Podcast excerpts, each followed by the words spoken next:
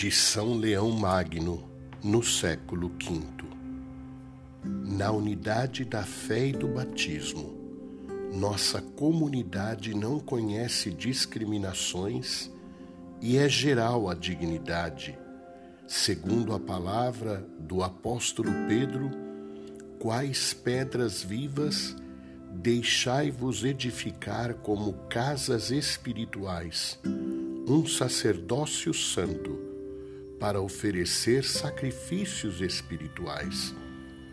A todos os renascidos em Cristo, o sinal da cruz torna reis. A unção do Espírito Santo consagra sacerdotes.